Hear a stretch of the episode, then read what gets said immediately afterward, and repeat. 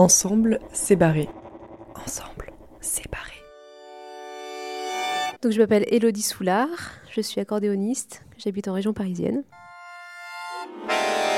Alors je joue de l'accordéon, euh, qu'on appelle accordéon de concert pour le différencier de l'accordéon musette, l'accordéon populaire que tout le monde connaît. On précise un peu parce que l'instrument est différent. On voit il est un peu plus gros, un peu plus volumineux que l'instrument traditionnel qu'on joue d'habitude debout dans les balles. Celui-ci est très lourd, il fait 16 euh, kg. Donc euh, on joue assis. Et en fait, voilà, de par sa tessiture, son système de registration, à lui seul, il a la tessiture du piano en fait. Euh, je pense qu'au départ, c'est l'objet qui m'a plu. Je pense que c'était, la fascination de tous ces boutons, du soufflet, etc. J'avais pas un style de musique particulier qui m'attirait, mais je pense que c'était vraiment l'objet. Donc j'ai commencé euh, l'accordéon à 5 ans et demi. C'est vrai que j'ai joué euh, quasiment enfin, du classique tout de suite dès le départ. Et puis en fait, euh, ben, l'accordéon est un instrument euh, moderne, on va dire. Il s'est développé dans sa forme concertante, en tout cas au XXe siècle. Du coup, euh, si on veut jouer du répertoire pour cet instrument, c'est forcément du répertoire contemporain. donc, bien sûr, pour notre formation, on a besoin de jouer des transcriptions. On a besoin de, de travailler Bach, Mozart, Schubert pour notre formation.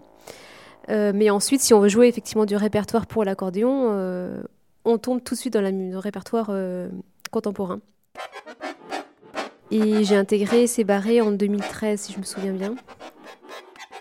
S'engager à long terme dans un ensemble, je trouve ça très beau parce que parce que bah, on permet la construction d'un son, la construction d'un voilà d'un son commun, d'un ensemble. Et euh, ce que je veux dire, c'est qu'on ne travaille pas juste avec des instruments, mais avec des instrumentistes.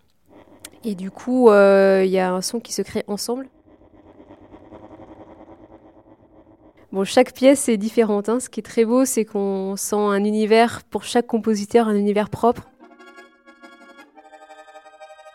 Je pense que c'est cette pièce de Veronelli qu'on va rejouer, euh, cinq pièces sur, euh, sur Kafka. Euh, je me souviens d'un travail laborieux qu'on avait fait en, en, travail acoustique et puis ensuite on a eu un travail avec la bande. Euh, et du coup, euh, là, il y a vraiment tout un, nouvel univers qui s'est rajouté à l'ensemble. Alors, du coup, ça a, ça a ajouté une dimension incroyable. Dans chaque pièce, on, on, a un univers et puis on a aussi euh, en particulier un rapport du compositeur avec l'instrument. Certains vont l'utiliser plus dans, l'accordéon instrument avant, donc on va le voir euh, très proche de saxophone, clarinette, trompette, etc. Euh, d'autres compositeurs vont le voir plus en tant qu'instrument polyphonique, en instrument de clavier. Et puis euh, d'autres vont le voir plus en instrument d'effet.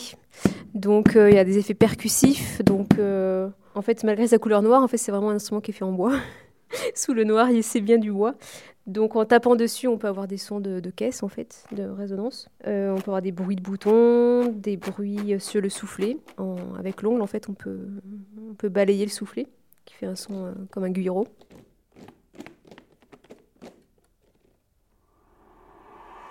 Je vois que les compositeurs aiment beaucoup la, tessiture, malgré sa petite taille entre guillemets. Euh, les compositeurs aiment beaucoup utiliser sa tessiture extrême avec des sons extrêmement graves.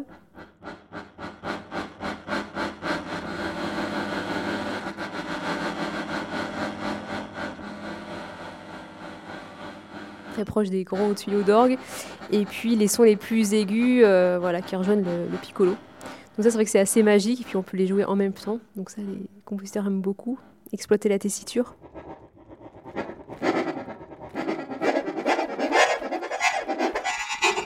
Et puis voilà, tous les effets de glissandi, euh, euh, distorsion du son aussi, qui fait que J'aime dire que c'est un instrument caméléon. C'est très souvent qu'on reconnaît plus euh, ce que c'est comme instrument tant les effets sont, divers et variés.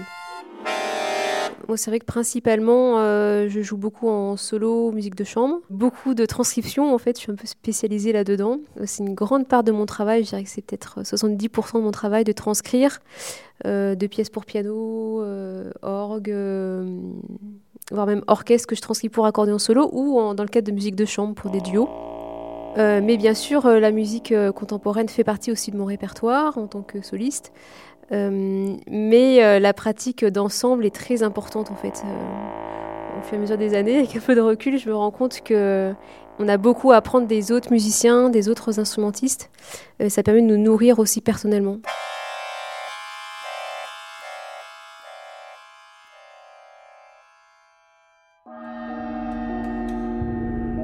C'est barré, ensemble instrumental dirigé par Sébastien Boin, à retrouver sur cbarré.fr.